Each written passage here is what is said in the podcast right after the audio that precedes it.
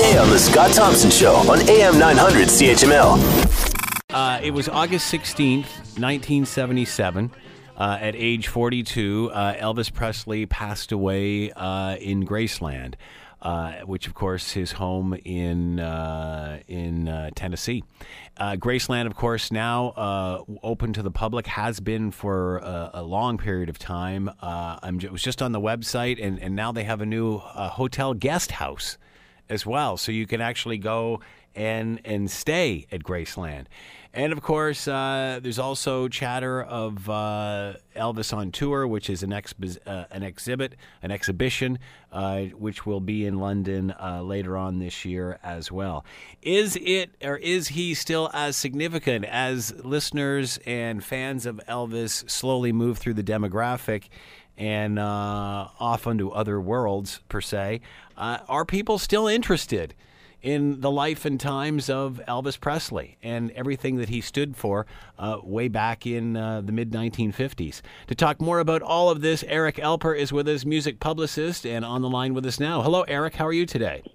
Um, uh, you know, I, I just have to clarify something about this Elvis on tour. Like that's that's really him, right? Because I could have sworn I just saw him at the Petro Canada. I, does he still he have the big? pretty good. Does he still have the big pork chop sideburns? you know what? He didn't, but after I gave him a dollar tip, he said thank you, thank you very much. Thank so you very much. obviously it's him. Have you seen any shots of Priscilla recently?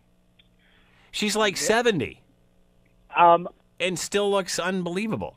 she, um, well, you know, uh, which parts are seventy? Well, I don't. I don't think there's a lot of original equipment there. Yeah, I mean, you know what? It, how? T- whenever you think from now on that you've had a bad day, um, imagine what it's like being Priscilla all the time.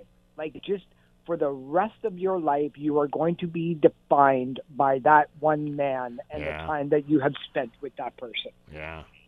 Yeah, it, it's it, it's amazing. It's amazing when you think about it, uh, the legacy that he had and the legacy that he has after his death. Can you keep this alive 40 years later? I remember hearing some, uh, reading some articles not that long ago, within the last year, that said that attendance at Graceland was kind of waning. Yeah, you know, it's interesting. There is um, there is a number of websites that are out there that mildly can predict what a dead artist is worth in the world, and Michael Jackson has topped that list. Um, garnering anywhere between three hundred million dollars and five hundred million dollars worth of revenue, um, and that's based on merchandise, book sales, um, and obviously record sales and music streaming services. Elvis had that list and that number one position to himself for a number of years until around the early 1990s when Kurt Cobain passed away and then Michael Jackson passed away.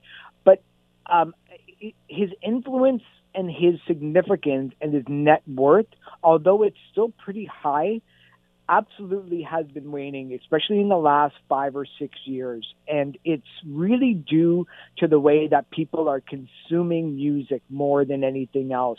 If you look on those really popular music streaming services like Spotify or Pandora in the US or even iTunes, whenever there is a new album, in fact, this week, Elvis is in battle right now with Ed Sheeran for the number one position on the album charts, but it'll it, they don't have staying power for his releases, and in fact, his streaming songs aren't really generating a lot of revenue. They're not generating a lot of a lot of um, a lot of spins, and partly because the older generation who grew up with Elvis and remembering Elvis, and even in the last 10 years after he passed away, aren't on music streaming services. They're still buying CDs. There's some of them are still even buying vinyl and cassettes.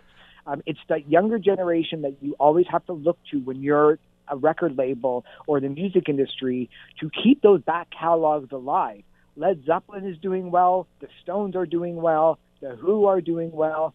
Elvis just seems to be um, more significant in terms of what he meant and stood for, um, both good and bad, rather than his music.